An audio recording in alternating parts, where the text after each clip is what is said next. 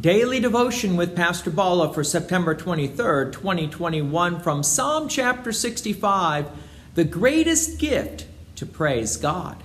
Verse 1, praise is due to you, O God, in Zion, and to you shall vows be performed.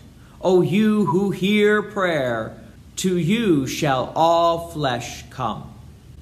The psalmist begins with words of praise to the Almighty God. But why is the psalmist praising God? Verse 3 reminds us, when iniquities prevail against me, you atone for our transgressions. I love this passage. It uses the word atone and transgressions besides iniquities.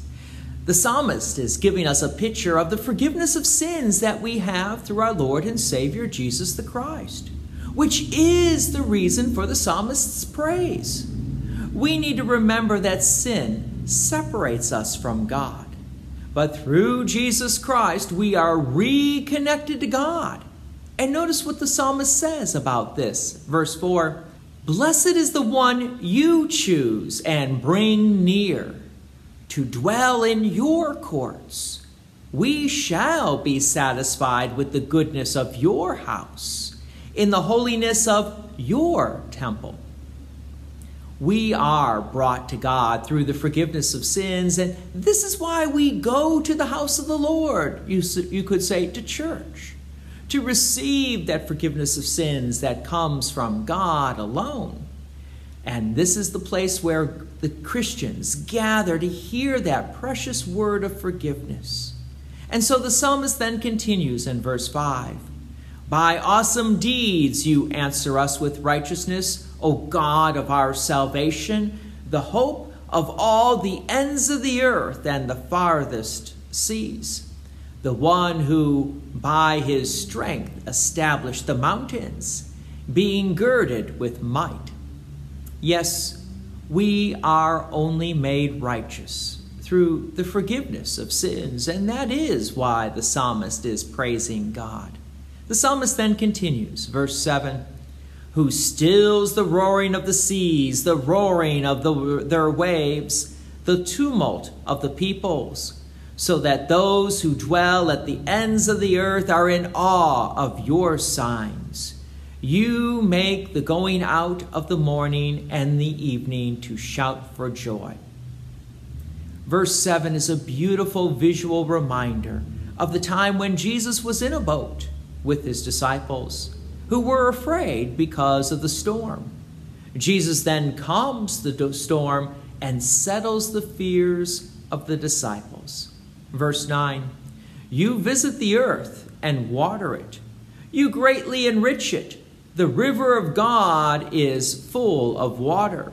You provide their grain, for so you have prepared it. You water its furrows abundantly, settling its ridges, softening it with showers, and blessing its growth. You crown the year with your bounty. Your wagon tracks overflow with abundance. The psalmist notes that God is continuing to take care of the earth, and the earth takes care of us. And so the psalmist rejoices that God is caring for us, and that God's care of the earth will never end. God is constantly pouring out his care upon the earth and upon us. Verse 12, the pastures of the wilderness overflow. The hills gird themselves with joy. The meadows clothe themselves with flocks. The valleys deck themselves with grain. They shout and sing together for joy.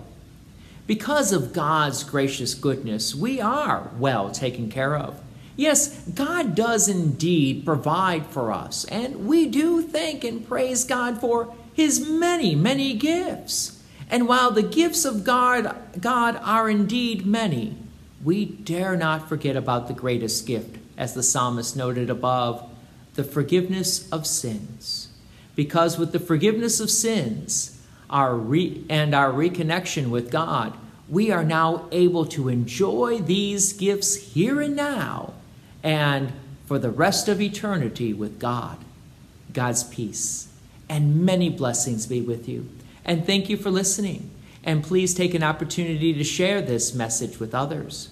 If you have enjoyed these daily devotions, please consider making a donation to Peace Lutheran Church, 24024 West Main Street, Plainfield, Illinois, 60544. Thank you again for listening.